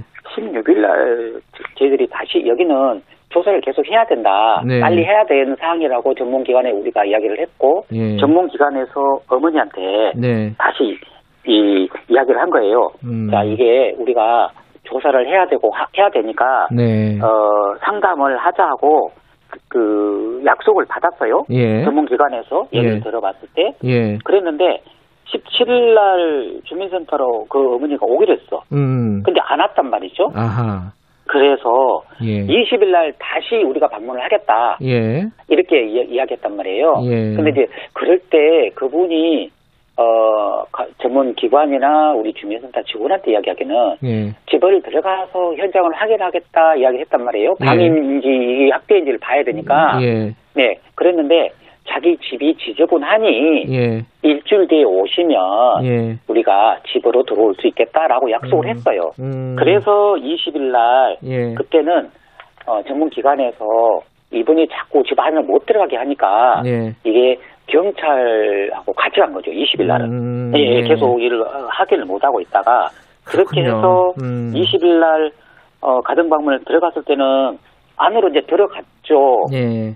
들어갔는데 이게 이제 우리가 기존에 나왔던 언론 보도대로 음. 그 상황이 정말 음. 엉망진창이었던 상황이었어요. 예.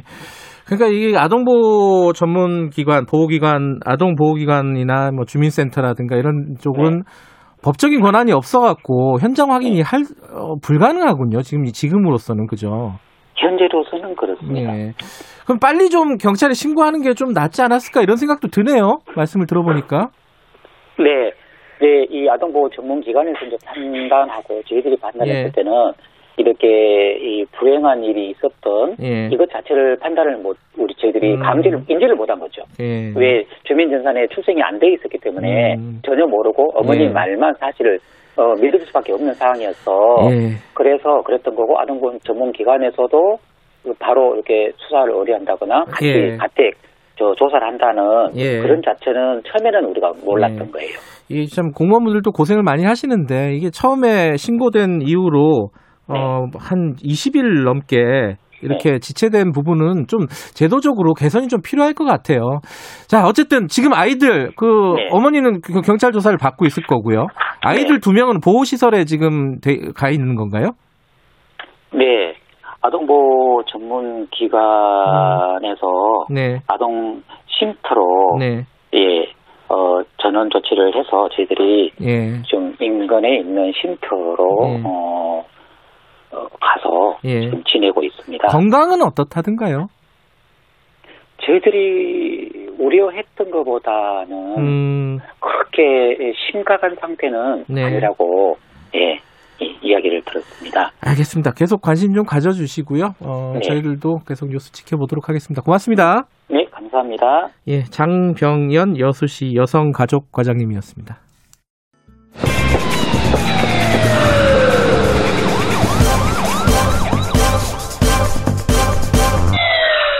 김경래의 최강 시사. 네, 어, 저희들이 전태일 열사 50주기를 맞이해서 어, 일터의 안전 문제 이런 문제들을 계속해서 좀 살펴보고 있습니다. 어, 오늘은요 고등학생들 현장 실습 얘기를 좀 해볼게요. 어, 내일이 수능이잖아요. 이 수능 이 되면은 더구나 이번에 코로나 19 때문에 더 그렇기도 한데 뭐 전국이 비상이죠. 근데 사실 수능 안 치는 아이들이 또 꽤 있습니다. 어, 대학 안 가는 아이들도 꽤 있는데요.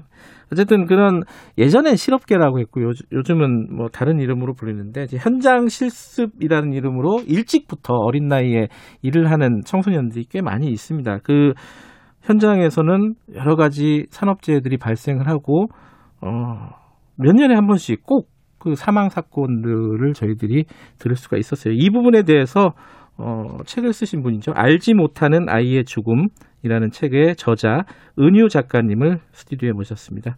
작가님 안녕하세요. 안녕하세요. 제가 이게 수능 얘기를 꺼낸 게 네. 어, 저도 이 책을 이게 작년에 나온 책이잖아요. 네. 그죠? 이 책을 읽으면서 그런 생각들 작가님도 그런 얘기를 쓰셨어요. 대학 가는 애들만 있는 게 아닌데 그렇죠. 마치 이 세상은 대학 가는 애들만 있는 것처럼 불잖아요. 그죠? 네. 오늘 좀 그런 생각이 들더라고요. 예, 맞아요. 한 음. 2018년 정도인가 한 69% 정도 아이들이 이제 대학을 진학한다고 나왔는데 그러니까 네. 10명 중에 한 서너 명은 안 가는 거거든요. 그렇죠. 숫자만 네. 봐도. 예. 예, 그러면 상당한 30% 이상인데 네. 그 아이들이 좀 배제된 채 우리가 너무 청소년이나 교육 문제를 이야기한 게 아닌가. 음. 네, 이런 생각을 저도 했습니다. 어, 사실 가까이에서 저희들 가장 그 뉴스가 컸던 게 이제 제주도에서 벌어졌던 일이에요. 그 이민호 군. 네. 이거 기억하시는 분들이 많을 거예요. 이거는 뉴스가 굉장히 음. 많이 보도가 돼가지고 이게 2018년도 일이고 네. 실제로 어, 이 알지 못한 아이의 죽음이라는 책의 중심은 어, 동준 군, 김동준 네. 군이죠. 이 네. 사건은 2014년도에 있었어요. 네, 2014년 1월에 있었습니다. 이, 이 학생, 학생이라고 해야 되나? 네. 그죠? 지금은 뭐, 어, 사망한 지가 좀꽤 네. 돼가지고, 그걸 작년에 책을 썼단 말이에요. 네. 왜이 책을 쓰게 된 계기라고나 할까요? 아, 그 3년 정도 이제 지났을 때 제가 첫 취재를 시작을 했고요. 네. 책이 나온 게 어, 준비 기간이 있었기 때문에 음, 예, 출간이 이제 작년이었던 거고. 꽤 오랫동안 취재하신 거군요. 예, 한 2년 음, 정도 제가 취재를 음. 했고 어머님도 이제 아이를 자식을 보내고 네. 좀 마음을 추스르는 시간이 좀 필요했고요. 네. 어쨌든 아까 이제 말씀하신 것처럼 우리 사회에서 특성화고 아이들의 존재가 너무 이제 가려져 있고 죽음이라는 사건은 계속 일어나는데 한 음. 번도 진지하게 이야기된 적이 없다. 음. 해서 이제 한 아이의 죽음을 좀 깊게 들여다보는 어, 책을 만들자 하는 제안을 저도 좀 받았고 예. 예, 저도 관심이 있던 분야고 필요하다고 생각해서 음. 작업을 하게 됐습니다. 제가 아까 말씀드린 2018년도에 제주도 이민호 군은 일을 하다가 기계에 끼어서 예. 사망한 걸로 저도 기억을 네. 하고 있어요. 근데 김동준 군은 어떤 일인지 청취자분들 위해서 간단하게 좀 설명을 해 주시죠. 예, 동종군은 이제 대전에 있는 동아 마이스터고 3학년에 재학 중이다가 네. 이제 CJ 진천 공장으로 실습을 나갔어요. 대기업이네요, CJ. 네, 진천 공장이 햄이랑 소세지 만드는 육가공 공장이거든요. 저희 명절 때 이제 스팸 선물 세트 음. 많이 하잖아요. 네. 그거 만드는 곳인데 이제 11월쯤에 이제 일을 본격적으로 했는데 그때가 설을 앞두고 어 물량 수요가 많아서 굉장히 음. 바쁠 때였어요. 네. 동준이가 갔는데 보통 이제 실습생은 표준 협약서라는 걸 써가지고 어 일반 근로자랑 다르게 좀 하루에 7시간 이상 일도 못 시키고 이렇게 보호 조항이 있어요. 네. 근데 동준이한테 이제 그게 지켜지지 않았죠. 그래서 일 음. 12시간씩 일을 하기도 하고 네. 좀 초과 근무를 했는데 또 거기다가 이제 결정적인 계기가 된 사건은 8살 많은 동료에게 이제 폭행을 당하고 아. 이 협박을 당했어요. 일을 좀 똑바로 해라. 나이가 어리니까 아무래도 그런 게 더. 네, 예. 그러니까 다들 바쁘면 이제 스트레스 쌓이고 네. 제일 아래 에 있는 사람한테 그 하중이 쏠리잖아요. 그래서 그 위계적인 어떤 조직 문화에 두려움을 느끼고 아이가 스스로 목숨을 끊은 예, 음. 사건이 입니다. 간단히 말씀드리면. 극단적인 선택을 본인이 한 건데 네. 이, 이 부분은 근데 어, 산재로 인정이 됐죠. 예, 산재로 1년 후 정도 인정이 됐는데요. 예. 아, 동준이 사례가 아마 최초 라고 알고 있어요. 그래서 음. 이제 자살의 경우 보통 뭐 본인이 심약해서 음. 혹은 사적인 이유로 어 됐기 됐다 이런 판례가 네네. 많았기 때문에 되게 어려웠고 네. 또 실습생은 아직 학생 신분이고 하니까 예, 산재가 인정된 경우가 없었거든요. 네. 근데 이제 자살이면서 실습생인 경우는 동준이가 최초로 예, 음. 인정받은 것으로 알고 있습니다. 근데 이게 뭐 동준이 김동준 군 빼 말고도 네. 이 지금도 이제 현장 실습이라는 것도 지- 이루어지고 있을 거 아니에요, 그죠? 예, 많이 이루어지고 있죠. 예. 좀 개선이 됐습니까? 좀 얘기를 들으셨을 거 아닙니까, 그죠? 아, 뭐, 사실 뭐, 이제 크게 저도 이제 막 정확한 통계를 본 건 아닌데 예. 이제 개선이 된 어떤 움직임이 이제 이렇게 들어온 건 없는데 예. 어쨌든 이런 목소리가 사회적으로 좀 음. 예, 난다는 거. 그 전에는 전혀 있는지도 모르고 이런 이야기 자체가 회자되질 않았는데 이제는 그런 죽음이 있다더라. 음. 이건 산재가 돼야 된다. 뭐 이제 어떤 이런 목소리가 나오는 것 자체가 저는 변화라고 음. 생각을 하거든요. 음, 근데 예. 그게 사실은 그때 이- 어, 이민호 군 사건, 사건, 뒤에 그 교육부나 이런 데서 네. 사실 이 현장 실습을 확 줄여버렸어요, 아예. 예. 그러다가 최근에 또 다시 열었는데 네. 어, 어, 언뜻 생각하면 그런 생각이 들어요. 애들한테 일 시키는 것 자체가 문제인 거 아니냐. 그래서 그걸 그냥 그- 그걸 네. 없애버리는 게 차라리 네. 그러니까 그게 되게 쉬운 판단인 것 같기도 한데 그렇죠. 그렇게 정책이 진행이 됐었단 말이에요. 그걸 어떻게 보세요?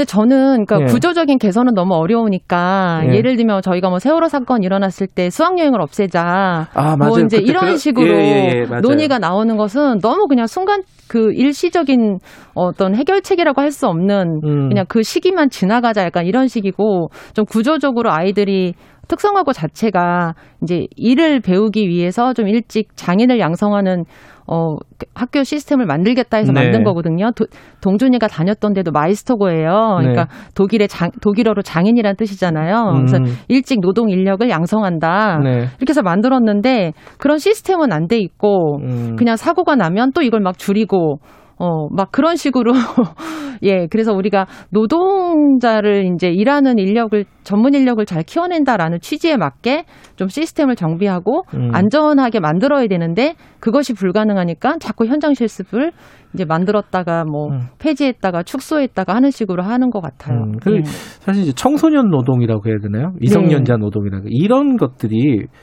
항상 있어 왔다. 책에서 그런 말씀을 그렇죠. 쓰셨더라고요. 예. 그죠? 근데 있어 왔는데 네. 우리가 모르는 척한다. 네. 없는 것처럼 행동한다. 네. 이건 약간 아까 그 수능할 때 이제 네. 대학 안 가는 아이들이 없는 네. 것처럼 행동하는 건 좀 비슷한 것 같아요. 네. 그죠? 어, 그래서 문제가 생기는 건가요, 이게?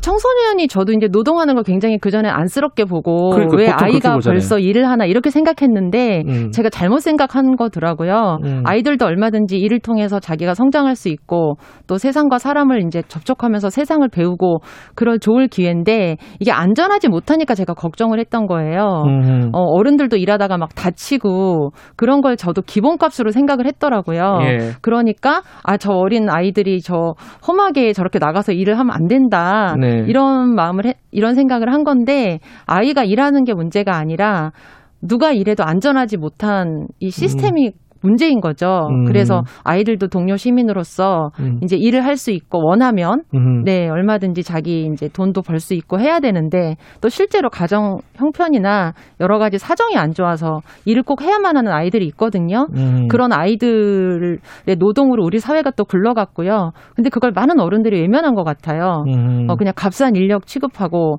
그냥 말 잘 듣는 말 잘 듣는 어 어떻든 어쨌든 약한 노동자니까 예, 취급해서 뭐 어떤 수당을 요구해도 네. 가족처럼 대해줬더니 뭐 버릇없다. 아. 뭐 이제 이런 식으로 얘기하면서 머리에 묵사- 피도 안 마른 게 보통 예, 그런 얘기 하죠. 묵살하고 예, 예. 그러니까 저희가 청소년을 동료 시민으로 같은 노동자로 이렇게 존중해주지 않는 문화 또 노동이 안전하지 않고 늘 위험했던 그런 관행이 이제 바탕이 됐기 때문에 아이들이 위험한 거지 음. 저 노동 자체가 문제는 아니다. 음. 예. 그리고 이 여러 가지 사례들을 보면은 네. 어, 나이가 어리니까 확실히 이제 자기 표현이나 이런 자기 권리 주장 같은 것들에 익숙하지가 않잖아요. 네. 그렇죠. 학교 교육에서도 좀 이게 좀 문제가 있는 거 아니에요? 이런 거 이런 게 진짜 중요한 거 좀 가르쳐야 되는데 가르쳐야- 잘안 되죠 그거. 그쵸. 그래서 이제 노동 인권 교육이라고 음. 뭐 수업 시간에 이렇게 약간 성폭력 예방 교육처럼 음. 그런 교육 시간이 할당되어 있긴 해요. 아, 있긴 그렇지만 있어요? 예, 오. 있긴 있는데 예. 이제 지자체별로 달라요. 근데 있긴 있더라고요. 근데 그것이 어떤 실질적으로 아이들한테 사례 중심으로 되는 게 아니라 음. 그냥 막연히 뭐 근로기준법 어떻게 됐다. 음. 뭐 부당한 건 요구해라. 음. 뭐 월차 수당 요구할 수 있다. 음. 이렇지만 실생활에서는 아이들이 예를 들면 업무 매뉴얼은 뭐 위험한 거 만질 땐 장갑을 껴란데 너무 바쁘면 못 끼잖아요. 네. 그럼 그럴 땐 어떻게 해야 되나? 이런 것들이 어려운 거거든요. 음. 그래서 교육을 시킬 때 조금 더 세부적으로 네. 디테일하게 시킬 필요가 있고 또 무엇보다는 이제 부당한 일을 요구당했거나 네. 내 안전이 위협받을 것 같을 때 직감적으로 사람은 안단 말이에요. 근데 음. 그것을 좀 거부할 수 있는 아. 권리 같은 것을 아주 어렸을 때부터 훈련시켜야 되거든요. 네. 근데 우리는 좀 그런 걸 말하는 훈련이 안 되어 있잖아요. 네. 그래서 부당한 것에 어, 하지 않겠다. 어, 그렇게 말할 수 있는 연습이 저는 되게 필요하다고 생각해요. 그런 걸 음. 배워야 되는데 그죠? 배워야 학교에서 됩니다. 네. 자기의 권리를 음, 주장할 수 그럼요. 예, 노동 인권 교육이라는 게 너무 추상화되어 있어요, 지금은. 네. 그래서 일이라는 것을 아주 구체적인 맥락에서 좀 시뮬레이션도 해보고, 네. 예, 말하는 연습도 전 해보는 게 필요하다. 네. 4280님이 네. 어, 지금 44살이시라는데 예전에 네. 고3 때 현장 실습을 해봤대요. 아. 본인이. 근데 그 대기업은 그나마 좋은 상황인데 중소기업은 정말 열악하다고 이런 네. 말씀 보내주셨습니다. 그리고 음. 조현수님도 아이들 안전하게 일하는 것보다 다른 어, 사람 쓰는 게 더 싸다고 생각하는 게 안타깝다. 네. 어, 또 비겁한 어른들 이런 네. 말씀도 보내주셨습니다. 음. 이 책을 쓰시면서 이런 피해자들 그리고 피해자의 유가족들을 쭉 만나서 인터뷰를 하셨잖아요. 네. 어떤 게 제일 기억에 남았습니까? 어, 뭐, 여러 가지가 있는데 저는 이제 네. 학생이, 여기 이제 재학생을 제가 인터뷰를 했는데. 아 다른 특성하고 네, 다니는 재학생을 예. 인터뷰를 했는데 학생한테 부당한 일을 요구받았을 때 아까 말한 것처럼 네. 이제 안 한다고 말할 수 있겠느냐 그랬더니 뭐가 부당한지를 몰라서 말할 수 없을 것 같다. 다 처음이니까. 원래 그런 거다라고 네. 본인은 또 생각할 수 있으니까요. 네, 예. 그러니까 그냥 시키면 할 것 같아요. 이렇게 말하더라고요. 그래서 음.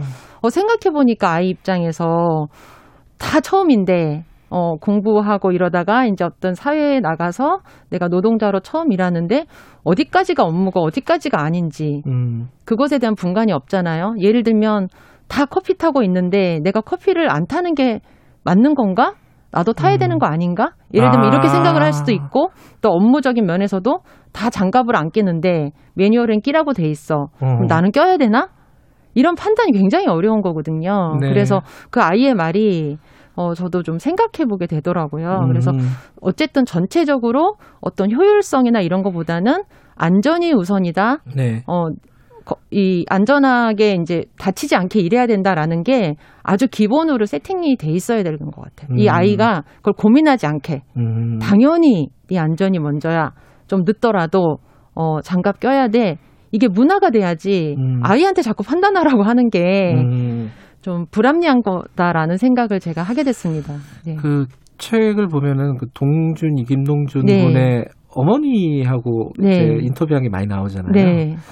어머니가 처음에 인터뷰도 좀 많이 꺼려 하셨고 그랬다고 들었는데? 그렇죠. 처음에는 이제 아무래도 너무 슬픔이 음. 크시고 해서 처음에는 약간 주저하셨는데 어쨌든 동준이를 이렇게 안타깝게 이제 잃었고 이런 사건 사고가 더 안 일어나야 된다. 음. 예, 이런 생각 그리고 어머님이 이제 자식을 보내면서 이제 많이 생각이 바뀌셨거든요. 음. 그래서 누군가 어떤 동료가 굉장히 힘들어하고 있을 때 좀 다가가서 말도 걸어주고 음. 어, 같이 문제점이 있으면 개선도 해주고 이럴 수 있었으면 얼마나 좋았을까라는 생각? 근데 돌이켜 보면 어머님도 타인의 아픔에 되게 무관심했더라. 나도 그런 어떤 후회와 반성을 하셨어요. 그래서 우리가 이제 뭐 아까 법 제도가 바뀌면 제일 좋지만 지금 중대재해기업처벌법도 이제 성사가 돼야 되는 거고 밑에서는 또 문화적으로는 우리가 이제 동료 시민 가까운 사람의 아픔과 업무상의 곤란에 같이 좀 연대하고 음.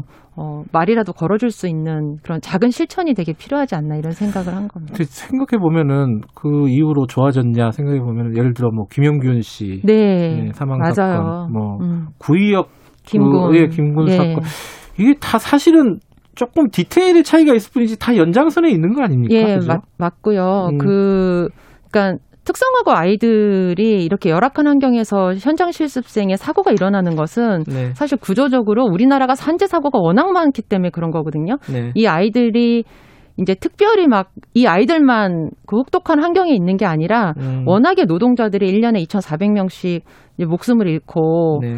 그렇지만 그것에 대한 처벌은 너무 약하니까 네. 이제 시스템 개선이 안 되고 하는 우리나라 전체적으로 그 노동 안전에 대한 사전 예방 시스템이 음. 전혀 없어요. 네. 그것이 개선돼야 저는 아이들도 안전할 수 있다고 생각을 합니다. 어, 저도 이 책 작년에 이제 나왔을 때 읽고 네. 그 인터뷰 때문에 어제 좀 뒤적뒤적 다시 네. 보니까 어, 이 디테일을 알면 좀 달라지는 것 같아요. 왜냐하면 네. 누가 뭐 고등학생이 누가 하나 죽었다더라 네. 이런 뉴스를 보는 것과 그쵸. 그 아이가 어떻게 살아왔는가를 음. 볼수 있으면은 완전히 얘기. 얘기 가 달라지는 것 같아요. 네, 한 사람 그래서 저희도 이제 동존이를 중심으로 이 책을 쓰자. 음, 그냥 현장 실습생 뭐 어떤 A, B, C, D 이렇게 나열식이 아니라 음, 그 죽음을 그냥 이렇게 되짚어 보는 게 아니라 하나의 삶으로 깊이 들어가 보자. 음, 하나이가 왜 특성화고를 가고 어 거기서 뭘 배우고 네. 취업을 하는지 예 그래서 우리가 그렇게 한 사람의 구체적인 삶을 좀 상상할 수 있어야 아픔에도 공감할 수 있는 것 같아요. 네. 네. 서주연 님이 알지 못한 아이의 죽음 차마 읽지 못한 책이라고. 네, 차마 읽어주세요. 읽으면은 조금 네. 더 관심이 생기실 겁니다. 그죠? 예, 음. 그리고 그렇게 슬프거나 아프지만은 않고요. 네. 또 어쨌든 우리가 이 어려움을 딛고 또 잘 해보자고 이야기하는 것이기 때문에 네. 좀 희망적인 메시지도 있습니다. 알겠습니다. 저도 팬이었습니다. 네, 오늘 만나 뵙게 돼서. 반갑습니다. 은유 작가님이었습니다. 고맙습니다. 네, 감사합니다. 김경래 최강에서 오늘 여기까지 하고요. 내일 아침 7시 20분에 다시 돌아오겠습니다.